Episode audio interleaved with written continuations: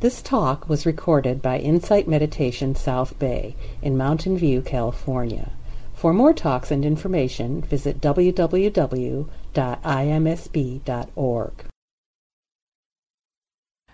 Tonight, the title of the talk is Clarifying the Mind, and this is part of the Buddhist Fundamentals series that we're now roughly in the middle of.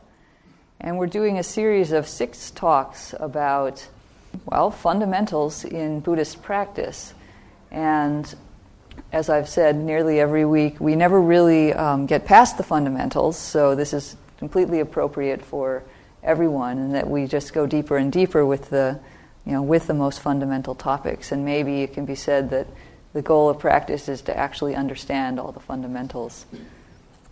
So the process of our practice is could be said to be one of purification in, in some ways.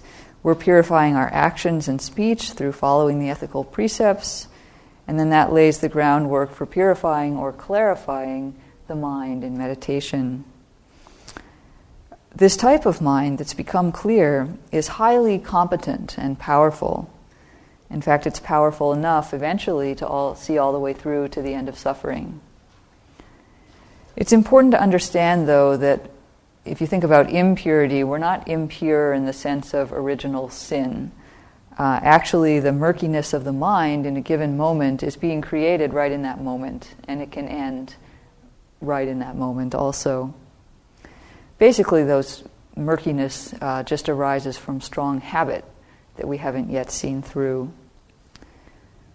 So, the purification process is one of slowly, slowly changing the habit patterns in our mind.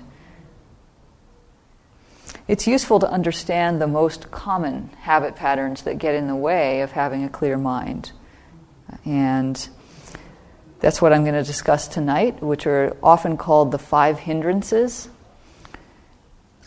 I'm going to use an analogy that the Buddha used, that of water, which is why I emphasize that in the meditation instructions. Basically, we can think of clarifying the mind as settling and depolluting a bowl of water so that it becomes pure and clear and open. So, those of you who have a bent for uh, water pollution issues, this might be, you know, especially motivating for you, perhaps. And in addition, I'd like, I'd like to emphasize how the five hindrances manifest in both gross and subtle forms. That's going to be a little bit the theme, is that often, you know, each hindrance, which I'll name in a moment, uh, just has one name, but what we may not realize is that they come in many different forms. They come in first in kind of loud, obnoxious forms that are very easy to see, but when those have been settled out, there are still subtle effects from these very same tendencies in the mind, and they get subtler and subtler as the mind refines. So you're not quite done with them for a while, and it's important to be able to recognize the different forms of them. In fact, we're taught in our practice to observe how things change. That is one of the most fundamental Buddhist practices, and so that includes how they shift over time and how they change with the state of the mind. So, put in the language of water pollution, once the uh, kind of large scale dirt has been filtered out, there's still the fine scale sand and silt, and then there's even impurities that you can't see, chemicals or something that are uh, still lurking in there that need to be cleaned out. The grosser forms of the hindrances tend to be full blown thoughts that attract our mind, and we go on and on about them but in, in the subtler form, they're more like energetic leanings of the mind, energetic movements. And in the very subtlest form, they're just very slight flickerings or leanings. And if you hang on until the end of the talk, I'm going to tell you why none of the hindrances is actually a problem. So, so polluted water. Here's a quote from the Anguttara Nikaya, put into modern language by Andy Olendzki. The mind is luminous, but is polluted by the toxins that are dumped into it. So, this is uh, again the idea that the mind is not a, some kind of original sin, but it's been it's been polluted by things that have been added to something that was originally you know, more pure. And then this image of polluted water is elaborated upon in a, in a different sutta, which says, Suppose there is a bowl of water, and then it goes on to describe the water as impinged upon in some way by various external factors. It's dyed with color, it's boiling, it's covered with weeds, it's stirred up by the wind, or it's muddy. So, these, um, under each of these circumstances, the sutta says, if a person with good sight were to examine his or her own facial reflection in it, they would neither know nor see it as it really is. So these are essentially, these problems with the mind are essentially distortions of our view or of our understanding of what's happening. So these external factors that muck up the water are analogies for each of the five hindrances. So let's go through them with the idea that we're going to be able to identify them. So the first is sense desire. That's a pretty big one, right? Who doesn't have sense desires here? So this is the basically the inclination of the mind toward objects that are alluring in some way, attractive. And this says, the sutta says, this is like a bowl of water mixed with lac, turmeric, blue, or crimson dye. So maybe you've heard of rose colored glasses. This is the same idea. I mean, we have the similar idea in English, right? Is that when you have some kind of a pretty view in front of your eyes, that's, you know, that's what you see and it's maybe a little distortion of the truth. So, in its grosser form, sense desires, things like lust, fantasy, uh, wishing to obtain certain sensual pleasures, uh, thoughts about desirable objects, and it tends to manifest as tension in the body, you know, this kind of wanting. As an example, one time, uh, when fairly early in my practice, it was very dramatic. I had this dramatic experience of sitting, and I was really noticing that my mind was getting calm because that was like an unusual thing. and so, so I was like, wow, you know, I was really kind of in, starting to enjoy it. And, and out of nowhere, you know, just bubbling up out of the mind, came a thought of sense desire, very clear.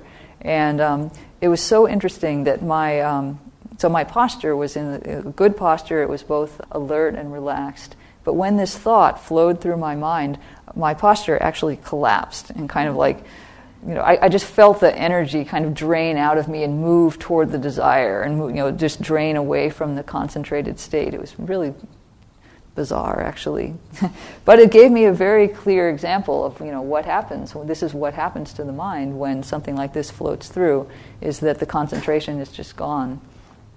At the finer level, sense desire still appears. It becomes a sense in the mind of leaning, straining, pushing, or holding and it can get very subtle. You know, even if the mind is very, very calm, there can be these little, you know, movements toward things. Okay, the second hindrance is called ill will. It's kind of the opposite. So basically, this is the inclination of the mind away from uh, disturbing or unpleasing objects.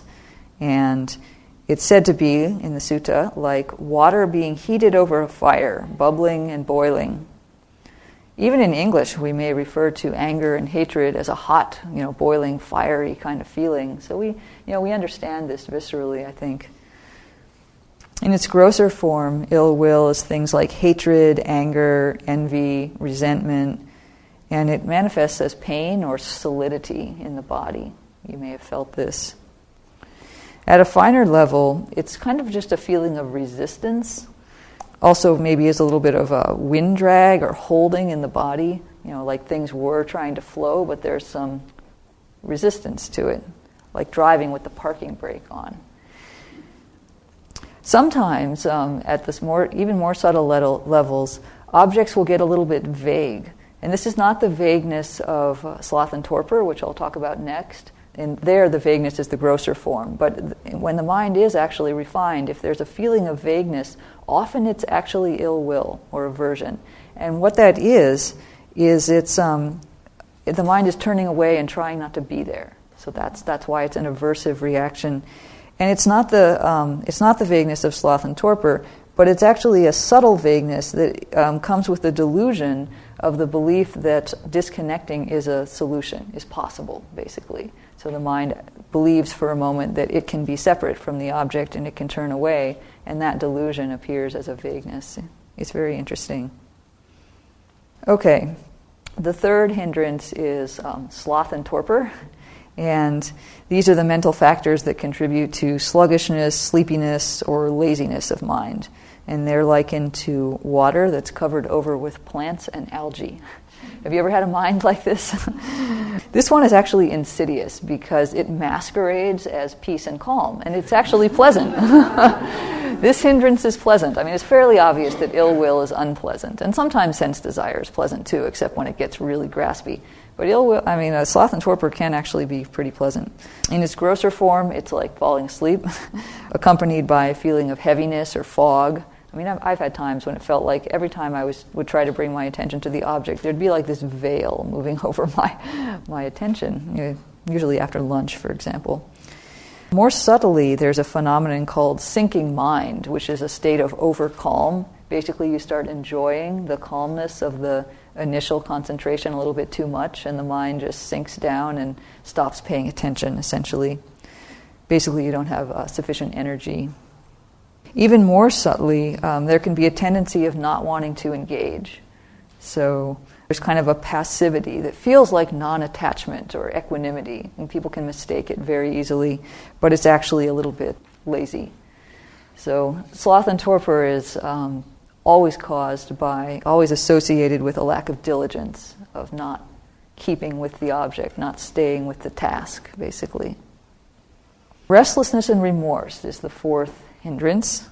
And this is the opposite of sloth and torpor. And so it's identified with water stirred by the wind, rippling, swirling, churned into wavelets. We probably know this one also. In its grosser form, this is things like anxiety, hyperactivity, and incessant internal chattering. And in, in a physical form, sometimes your body might feel it want, like it wants to leap off the cushion. You know, you can't stay sitting. My teacher once said that he was meditating and he had an almost uncontrollable urge to go defrost the freezer like this was, you know, so important while while he was sitting. you know, he couldn't wait, and it, you know, that was sort of what his mind grabbed onto. But it was really it was restlessness of just wanting to get up, and you know, was trying to give him a justification for doing that. In its, um, in its finer form, restlessness is things like not wanting to put down habitual thoughts, so you have something that your mind keeps going to that's not the object. A fluttering of mental activity, even when gross thoughts have ended, there can be a feeling in the mind like it's fluttering or flickering, even if you don't, it doesn't form into a full thought. Uh, distractibility of various kinds. It's interesting that because restlessness is basically any tendency to leave the object, it could be seen as almost the root hindrance because they're all about leaving the object, but restlessness itself is defined as wanting to leap off the object. So it's actually the last hindrance to go. So if you have restlessness, don't worry, but uh, it's going to be with you for a while. so it's definitely one to get to know because you'll be with it for a while. Uh, the fifth hindrance is doubt. And that one is the hindrance that causes us to lack confidence. So we question ourselves, our teachers, our practice, our friends, uh, anything else, really. And it's said to be water that is turbid, unsettled, muddy, or placed in the dark.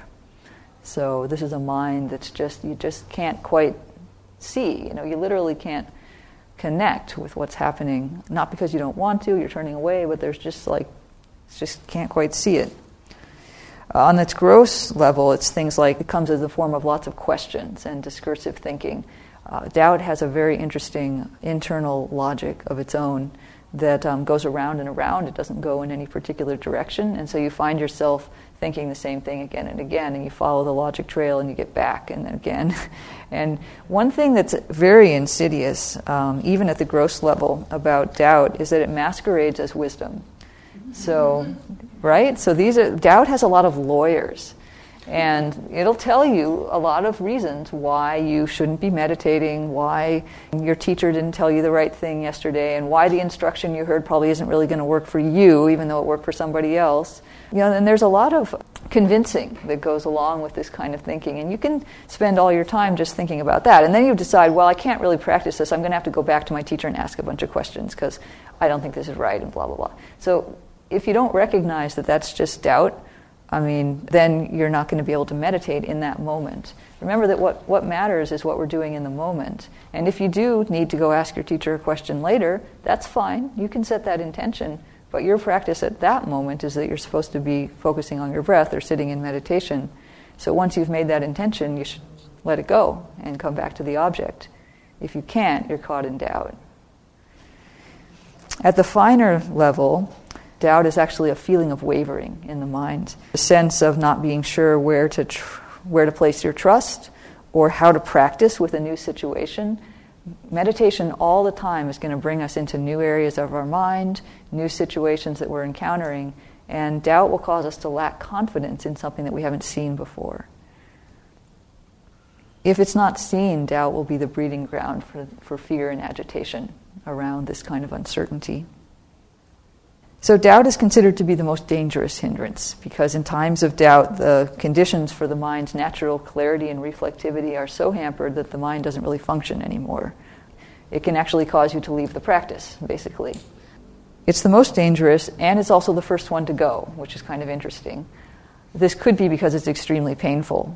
Most people don't necessarily tune into the pain of doubt, but if you look, if you look at it, it's actually really, really unpleasant really uncomfortable to be that uncertain, that unconfident.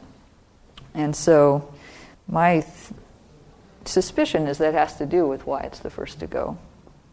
It's interesting to note that at the finest level, all of the hindrances start to look or feel the same, right? Did you notice that almost every one I started using a hand gesture like this? You know, you get to some point, and then there's this like slight tendency to do this or that, slight, slight leaning, slight wavering, slight grasping, slight pulling away, something like that. So at some point, when the mind gets settled enough and you start, then what, what's important to notice is not so much exactly which hindrance it is, but just notice that that's, that energy in the mind of starting to move, starting to flicker. That's what matters. So they all feel like a gathering of energy within calmness, or a dispersing of energy within an otherwise smooth and compact mind, or a dulling of an otherwise clear view. Basically, it's any marring of the beauty of the mind. So if you start seeing that happening, you know there's a hindrance, and it's a good idea to do something about it. So once we've identified the problem, there's the matter of working with it or addressing it in some way. So basically, we have a dual project in, in meditation of uh, tranquilization and purification. So that's this is the bowl of water analogy. You have to tranquilize the ways in which it's stirred up and then purify the ways in which it has poisons or other things mixed in with it. The first part of purification actually occurs off the cushion. So we have to develop diligent ethical behavior in order to ensure that we're not dumping a lot more pollutants in and getting to the cushion and not being able to sit because we feel restless and disconcerted about what our actions have been that day. But then once we're on the cushion, we use the meditation to quiet the mind and allow the surface to settle into a reflective plane. That's the tranquilization part. But then we're not done. Then the quality of the water also needs attention. And for that, we need various supportive factors like mindfulness, effort, other sorts of things. Keeping to the water analogy, we have to look for the presence of toxins, so that's mindfulness, looking for what's there. And then once we find them, we have to neutralize them in various ways. Sometimes just seeing is adequate for um, neutralizing hindrances. So you notice that the mind is gone to sense desire, and you and the mind just says, "Oh, I don't want to do that," and turns back. Or you notice that you're feeling annoyed, and by noticing that, uh, the mind releases that because it's painful. However, that doesn't always work, does it? so, just in case you need something else, fortunately, the texts offer a huge supply of antidotes for us. And I'll go through some of them, but you know, we, won't, we won't have time for the complete set. But I hope to give an indication that, they, that you have a lot of options, essentially. So basically, what we're doing is we're we're cultivating an antidote to a particular hindrance. So in the case of desire, we're cultivating non-attachment. You know, that's the opposite. And ways to cultivate that include practicing generosity, that's off the cushion, uh, reflections on non-beauty. So if you're really caught up in how beautiful something is, find something about it that isn't quite so beautiful, and you know, focus on that. Uh, physically or even mentally, it's about opening and relaxing, getting, you know, pulling away from that tendency to grab onto something. For ill will, the uh, antidote is loving kindness. So that's the opposite of an, a mind of ill will. And this can be brought about by reflecting on beauty. So, something that you find annoying or unpleasant, find something that's not unpleasant about it, find something that's beautiful about it. I remember a story that um, when Jack Kornfield was first a monk, there's a rule for monks that you always have to bow to somebody who was ordained before you, even if it was just by one day. And so he found himself needing to bow to people that he this was when he was a new monk, that he didn't have any respect for, basically. You know, somebody who he knew had not ordained for the purpose of liberation, but they had ordained because the food was better at the monastery and, you know, things like that. And he, but they had ordained the day before him, so he needed to bow to them every time he came to them on the, on the walkway. And so at first he had a lot of resentment about this or feelings of ill will towards some of the other monks. And this was not healthy for his own mind. He knew that. And you know, the situation wasn't going to change. That was the rule. So what he did was he found things about these people that he thought were beautiful, like an old rice farmer who was just there doing his time. He found that, that he could bow to the wrinkles in the man's face mm-hmm. that represented years of you know, hard work on the farm and raising his family and really being involved in his life. And he could bow to that experience and that wisdom that was embodied there regardless of his own ill will, and that that was helpful. I remember also that one time I was on uh, a long retreat and I was having some judgment about how my practice was going, you know, self judgment. And I found it helpful simply to bring to mind how wholesome it is to meditate and to be on retreat. And so, even though I, you know, whatever, for whatever reason, I wasn't thinking that my practice looked very good at that moment, I could remember that overall what I was doing was really wholesome. So there was something, something beautiful there to pay attention to. And similarly with desire, um, opening and relaxing physically is a wonderful way to counteract feelings of ill will. For sloth and torpor, the antidote, the opposite, is energy not surprisingly. And there are a huge variety of techniques for this. You get the feeling it must be a very common one. There's things like uh, doing walking meditation instead of sitting, opening the eyes. It gets really challenging. You can splash water on your face. You can uh, look at light. It's around. Another Jack Kornfield story is that he was having trouble falling asleep in meditation, so his um, teacher made him meditate sitting on the edge of a well. he didn't fall asleep. right there, looking down. So you might try something like that. Okay, for restlessness, um, the opposite is tranquility. So that can be cultivated through focusing on the breath, for example. What we were doing at the beginning of the meditation today. Relaxing the body, often opening the awareness to a larger scale. So sometimes um, restlessness happens because we're trying to confine the mind when it's not calm enough to be in a small space. And so just opening, including sounds, for example, including whole body, can help to ease restlessness into, uh, into tranquility. It also helps if you explicitly notice the feeling of relief that comes from doing that. So, a mind that's restless is actually really uncomfortable and agitated. And if you open or relax in some way, even a little bit, if you focus on how relieving it feels to do that, that encourages the mind to keep going down that path and not keep putting energy into the restlessness. This is a really good trick in general, is to notice the pleasantness of coming back to the object or of cultivating an antidote Okay, for doubt, the opposite thing that needs to be cultivated is confidence. And this can be done by talking with a teacher, for example. It's very common. There are a number of stories in the suttas where um, people decide they're monks and they decide at some point that um, they're going to leave the path because they want to go back and be with their friends and have decent food and you know relax and inevitably the Buddha shows up and you know points them back. But that's that's a metaphor for you know when you're feeling doubt, when you're feeling like I can't do this, I'm going to do something else.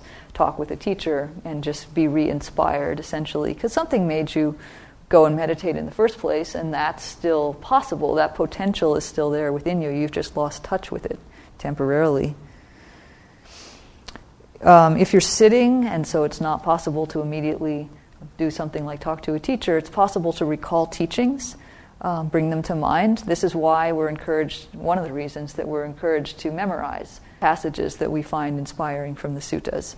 So if you like something and you know you have it say stuck on your wall next to your computer, bring it to mind while you're sitting. If you have a feeling of doubt come through, you stuck it on your wall for a reason, didn't you? So, you know, bring it to mind, remember that. There are also various reflections that can be done if your mind is doubtful, if you're lucky enough to catch the doubt. And one of them is uh, doubting doubt. So if you're going to be doubtful, why not go all the way and doubt those thoughts that are doubtful? You know, if you're going to doubt the teachings, you can doubt the doubt. I've heard this suggested. I, have tried this, and it worked pretty well. I think for, for me, it works pretty well for light doubt, but isn't quite powerful enough for really serious doubt. So I have another suggestion for that, which is a little bit more homeopathic. Um, and I, I alluded to this earlier when I mentioned how painful doubt is. And that is that if you are brave enough, turn and actually just turn right into the doubt and feel the pain of the insincerity that lies at the core of doubt you know, we don't necessarily think of doubt that way. You know, we, we're so busy caught up listening to all those lawyers in our mind. but essentially, at the core of doubt lies an insincerity to practice, an insincerity to our original intention of wanting to purify our mind, of wanting to settle our heart, of wanting to develop ourselves spiritually. We're questioning that. We're questioning our own spiritual potential. Isn't that painful? We want to be whole. You know, we want to be in, have integrity and be doing something that we believe in, that we know is right, that we feel good about. And thoughts of doubt are actually going against that very, very deep wish within us. And so, if you uh, can feel the pain of that insincerity, the mind will drop it. So, give it a try sometime. That's strong medicine. So, a lot of what I talked about about cultivating various things for the five hindrances, um, those are those work pretty well at these sort of gross level of hindrances that you're going to encounter when you sit down.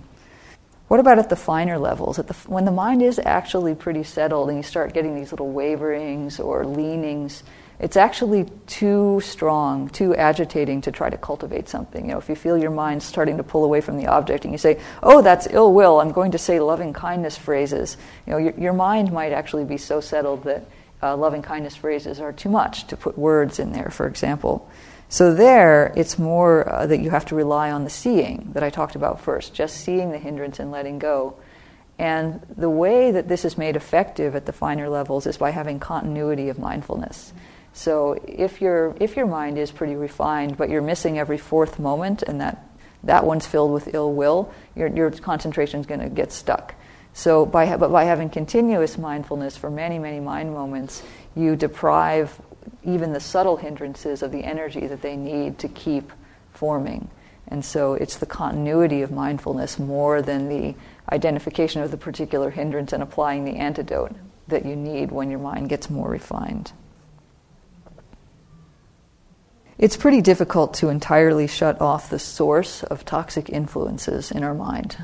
I mean, that's the work of a Buddha to really completely end those.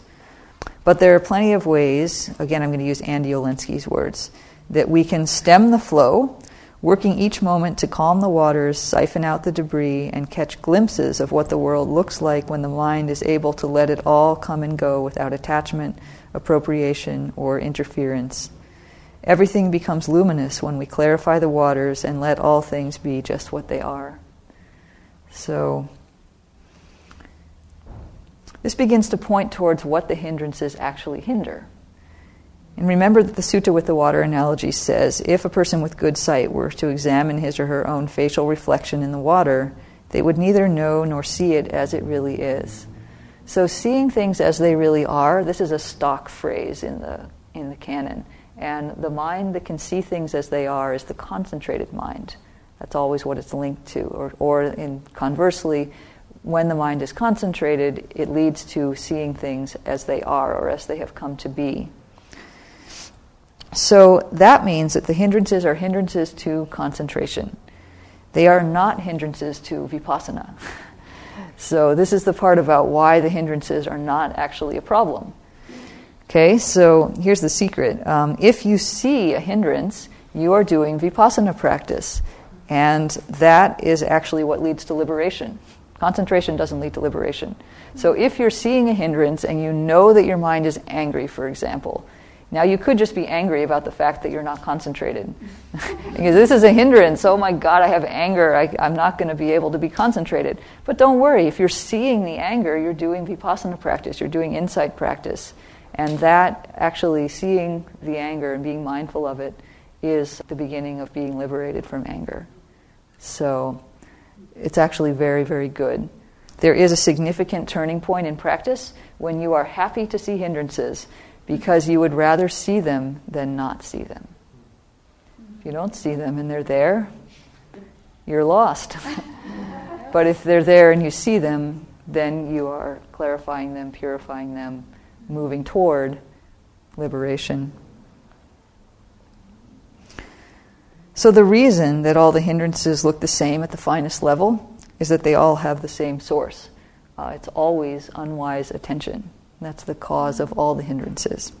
So, we fall prey, for example, to sensual desire when there's a pleasant experience and we attend to it in an unwise way. We attend to it in a graspy way that doesn't note that it's a pleasant experience and just leave it there. You know, we're not cutting the chain at feeling, but we're allowing ourselves to go on to to grasping and clinging and so forth, and eventually to suffering. In the same way, doubt means attending unwisely to things that cause doubt. And if you didn't attend unwisely to them, would, the doubt wouldn't be able to grab on. So they come from either poor attention or wrong intention. Those are the two, attention and intention are the keys. So sticking with mindfulness practice actually helps us to see the hindrances when they arise, from which they will naturally calm down um, sunlight is said to be the best disinfectant. So, seeing the hindrances initially or applying an antidote if needed, but that's really how you, how you work with them. So, you know, even though all of these are hindrances to concentration, I recommend mindfulness as the way to work with them. And that, this is why mindfulness comes before concentration on the Eightfold Path. Is that mindfulness you know, excellent mindfulness of what's going on in your mind settles out all these hindrances and allows the mind to become concentrated. So may you have no hindrances, or if that's not the case, may you see them clearly, especially whether they're you know, whether they're full blown thoughts or just the slightest leaning of attention. These things are a normal, natural part of the mind, the unenlightened mind, which I'm assuming all of us have, you know, we can become friends with them and gradually reduce their power. So thank you very much. There's enough time for some comments or questions. Buddhism, because they said you can doubt the hell out of this, or, or, or I mean, um, yeah, you've brought up a really important point, which is uh, for the benefit of the recording, I'll re- repeat a little bit of what you said, which is to um, ask what the difference is between skeptical doubt and uh, inquiry, basically, good questions. And it's important, you bring up a really important point, which I, I'm happy to be able to clarify, which is that the hindrance doubt is always means skeptical doubt. And skeptical doubt can be identified by its tendency to uh, turn away from investigation. So, skeptical doubt causes us to turn away, to shut down, or to look down upon things. So, if you have any of those three going on, it's turning you away from investigation. Investigation, on the other hand, leads toward more questions, leads toward opening, toward openness, toward wanting, genuinely wanting to understand. Like, I, like for example, in, in your question, which was a great question, I could feel that you really wanted to know the answer to that, and you really wanted to kind of work out, you know, what is this, what is that. So, right there, that's a great question. I've also heard questions from people where I had the sense that they were, it was more of a, a challenge from a position that they weren't intending to change. That indicates some hindrance there. I mean, it's okay that that was happening in their mind. It's not a condemnation of them, but it's, they didn't see that there, there was that doubt going on, and they had a closed way of asking. Yeah, I was going to say Yeah. openness versus versus a closeness. So I, there's a little story about that that might be helpful. Joseph Goldstein, who many of you know as a, a well-known Vipassana teacher, was um, he at some point, quite you know, quite far into his Vipassana practice, he took some teachings from a Tibetan teacher. He, he went over and um, and learned those, and he found that they um, challenged his what he understood from his own experience of vipassana practice. So this was very challenging for him because he knew things from his own experience, and so those you know that's the deepest understanding in, in Buddhism is that you've really personally experienced something, and he was being told by a, a very famous lama that this was not so and that this you know these other things were true or this other way of seeing things was the way to see it, and so he had a, a, a real kind of um, dilemma going there initially. And however, at this point in his practice, um, Joseph had no more skeptical doubt. He was uh, definitely past that. And so he, he took this as a, a need to explore more fully. You know, maybe he, he went back to his own experience and he said, maybe I didn't quite deeply enough understand these experiences that I've had such that I can understand, you know, such that I would be able to open to these other teachings that I'm hearing. And he took it as an inquiry, and the result of all this is his book called One Dharma. So, and if you're interested, I, I recommend it. What he did was he, um, you know, he really tried to extract the essence of the Dharma teachings such that they could, such that he could hold these two things that he knew, you know, that what the Lama was telling him and his own personal experience. It's a fascinating book, but that's an example of encountering something that directly challenged what he thought he knew and opening to it such that his own understanding grew and deepened and he, you know, became someone who knew more about Buddhism than he did before. ordeal with Sloth and Torpor. Yeah. Yeah, so so the question is about sloth and torpor that seems to come up because of basically working hard, you know, having a having a job. You're tired at the end of the day and you sit down and of course you start to fall asleep. And so uh, how can you work with this or how can you determine if it's a hindrance or or what? One thing that people sometimes do is cultivate energy right before sitting. So, do some yoga, do some walking meditation, something to enliven the mind a little bit. Because often the dullness that we feel at the end of the day, it's true, it's tiredness from having made decisions during the day and had to run around a bit. But sometimes it's just dullness that comes from focusing on something that's a little bit challenging to be with for a long time and we've forced ourselves to be with it. And then somehow that same mode comes in when we sit down to meditate and we say okay i'm now going to be with the breath. And it's like oh and i just had to be with that computer screen all day. And so the same patterns come in right? So um, yeah so cultivating energy of some kind is useful. And also um, cultivating joy in some way. So sit down, and the first thing you do is recall everything that you're grateful for that day, or think about someone you love, your family, something, or you know, the Buddha, something that's inspirational that kind of gives you a sense of uplift to brighten the mind a little bit before sitting, and then that will counteract the sloth and torpor. At the same time, we're a sleep dead culture, and almost everybody needs to sleep more than they do. So an, another solution is to meditate before you go to work. You know, meditate right when you get up.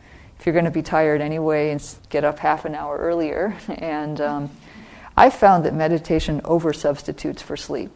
So actually, if I get up a half hour earlier, it's worth and, and meditate instead. It's worth more than sleeping for that half hour. Yeah. So it's um, so those are a few ideas if you're really, really exhausted, uh, it's okay to take a nap. the Buddha does say that if there's nothing else is working. So definitely don't start beating yourself up for being tired. Anyone else? Yeah. Chronically in the future, yes. Wor- restlessness and worry. Well, hindrances aren't really isolated. I mean, we talk about these five because that's broadly how you could divide up the whole set of reasons that the mind leaves the object. but it's very possible to have a multiple hindrance attack where you know they, they tend to stick to each other i mean so once you have some worry going then it's easy to start doubting whether or not you're going to make the right decision about what you're worried about they, they glom onto each other so easily and then you start wishing that you really just had a job with more money so you wouldn't have to worry about this and you've got desire going too so the, the antidote for this is to realize that that's what's happening first of all uh, and to, uh, to, to maybe take whatever strategy seems to work the best. So, the, a good strategy for restlessness and worry is to, to, focus on the breath. You know that that's a very calming. It's a calming sensation usually for most people, and so that's helpful. But if if for some reason the doubt is more prominent, even though it started with worry, but the doubt becomes bigger, then apply something that's more, you know, more related to that, whatever works for you.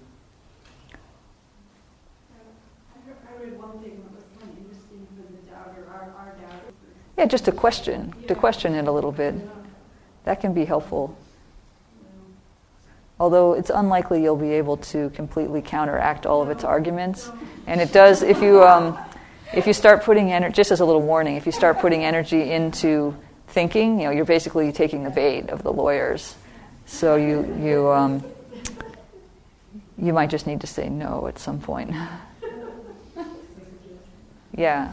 Oh, thank you for pointing that out. Yeah. Okay, those are both good questions. Um, the first one is to clarify the relationship between mindfulness and concentration. And then the second is to uh, consider what to do when sitting down on the cushion, both in the near term, like what will I do today, and then also having an idea for the long term of how will I cultivate my practice. So, to start with the, the first, mindfulness and concentration are very much. Did you ever play with one of those, uh, have one of those things when you were a kid where you pull on the two strings and the teddy bear climbs up the strings? You know, I don't know if you've seen a toy like this, but it's, a, it's got two ropes through it, and as you, as you pull them back and forth, the teddy bear climbs up. So they're like that. They're, they're interrelated. So cultivating one will strengthen the other, and vice versa. But there is nonetheless a reason why mindfulness comes before concentration in the Eightfold Path, which is that um, you do need to notice what's happening with the mind first in order to begin settling out these hindrances. I'm not saying this is an absolute level and an, an, absolute distinction, but and in the early parts of practice, like when you first sit down and your mind feels agitated and it's not settled or you know doing anything, you know you're just trying to gather it basically then mindfulness and concentration practice are extremely similar. The, the instruction in those cases, in both cases, would be to just come back to the object when you're off of them. When you're off the object, you just come back. But eventually, there gets to be a difference in the instruction between the two. So, the instruction for concentration is always to return to the object, always to keep the object in mind and not pay attention to what the distraction was, right? So, you find that you're not on the breath, you just come back to the breath. The instruction for mindfulness practice may be to do that. You know, you're mindful that you're not on the breath, so you come back. Or you may notice what it is that's happening that you're not on the breath. Oh, I'm thinking. Oh, I'm remembering. Oh, I'm desiring pizza. You know, that kind of thing. So you notice what it is that took you off. And so that's, that's more an example of mindfulness practice. But that kind of extra note of what was happening, not relevant for concentration practice. It's one more thing that's not the object. So you want to immediately bring your mind back to the object. So that's a little bit of a distinction in the instructions. What I'm going to give you is several different answers because there isn't one. Another way that people sometimes think about practice, and this addresses your point about sometimes saying that concentration is what enables being able to do mindfulness or vipassana practice is to make a distinction between mindfulness practice and vipassana, which I actually kind of like. So you begin with mindfulness practice of noting what is happening in the mind. Oh, I'm thinking, body sensation, memory, feeling of heat, anger. You, know, you, you note what's happening as it goes along. Then eventually the mind becomes concentrated, and that kind of noting activity is not needed. And when the mind gets really, really settled, then we turn it towards vipassana or insight practice, which is specifically about noticing the arising and passing of phenomena. In Vipassana practice, we're not concerned about labeling what it is that's happening or applying antidotes to things that aren't the designated object. Instead, we are noting something arising, something staying, something passing away, the changing nature of phenomena. That's true vipassana practice. So, if you want really fine distinctions between different types of practices, some people will say it's mindfulness, concentration, and vipassana are three distinct ways of practicing. But not everybody likes that kind of terminology. And so I'll end by going back to saying that mindfulness and concentration are intertwined, and you, you're not, you can't have one without the other. There's no way to have a mind that's concentrated that's not mindful, or a mind that's very mindful but is not concentrated. Not possible. They're always, they always go together in some way. So you cultivate them together, again, like the teddy bear climbing the string. So when you first sit down, it's generally a good, definitely a good idea to have in mind what you want to practice that day. However, I think that it's a little bit like, at least at the beginning of practice, it's a little bit like having a plan for what you're going to do in a foreign city when you're on vacation. You know, you get up in Paris the first morning. What are you going to do? Well, you've got your map and you've got your book and you've got your plan of when the bus comes to get to the Eiffel Tower. And you, you know, you kind of have an idea of what you're going to do that day. But if you rigidly stick to that, it, the vacation's not going to be that much fun. You have to have some spontaneity also of realizing, you know, maybe it like starts pouring rain on the way to the Eiffel Tower, and you think, you know what, I'm going to go do the art museum first. And so, at the same, in the same way, if you sit down, you have the intention of doing concentration practice, but you have this explosion of anger that you didn't know was there because it had been building all day, you might just do a little bit of loving kindness first. You know, you have to be responsive to what's actually there in the conditions of your mind. So, you know, I don't recommend that you necessarily rigidly stick to one idea ahead of time. That, that amounts to not dealing with reality. Now, the opposite extreme, I'll, for, the, for balance, I'll say that the opposite extreme is that you sit down and you say, well, you know, I think I'm going to stay with the breath. But after five minutes, it's like, you know, this isn't really working. I think I'll do loving kindness practice instead. And then you do a few phrases and you say, eh, not that into that. You know, I think I'm going to try hearing. Hearing. Let's do hearing meditation. I heard about that last week. You know, and after 20 minutes, you haven't done anything. you know, so that's not a wise way to practice either. So there's um, there's a wisdom in working with the mind, and the way you can tell if what you're meditating is effective is, you know, is the mind gathering? Is it becoming clearer? Is the water less murky, less algae filled, less agitated? And are we aware of what's happening in the mind? Even if it's not becoming less agitated, are we at least noticing that as opposed to just completely being caught? Are we in the present moment? So that's kind of how to work with the mind at a, um, on a moment to moment level. And then at the broader level of how you want to plan your practice overall, that's something to work with a teacher on. I would say. That's the short. That's the shortest answer, um, since it's a longer answer than that. But probably working with a teacher is a good idea. Thank you, everyone. Thank you for listening. To learn how you can support the teachers and Dharma Seed, please visit dharmaseed.org slash donate.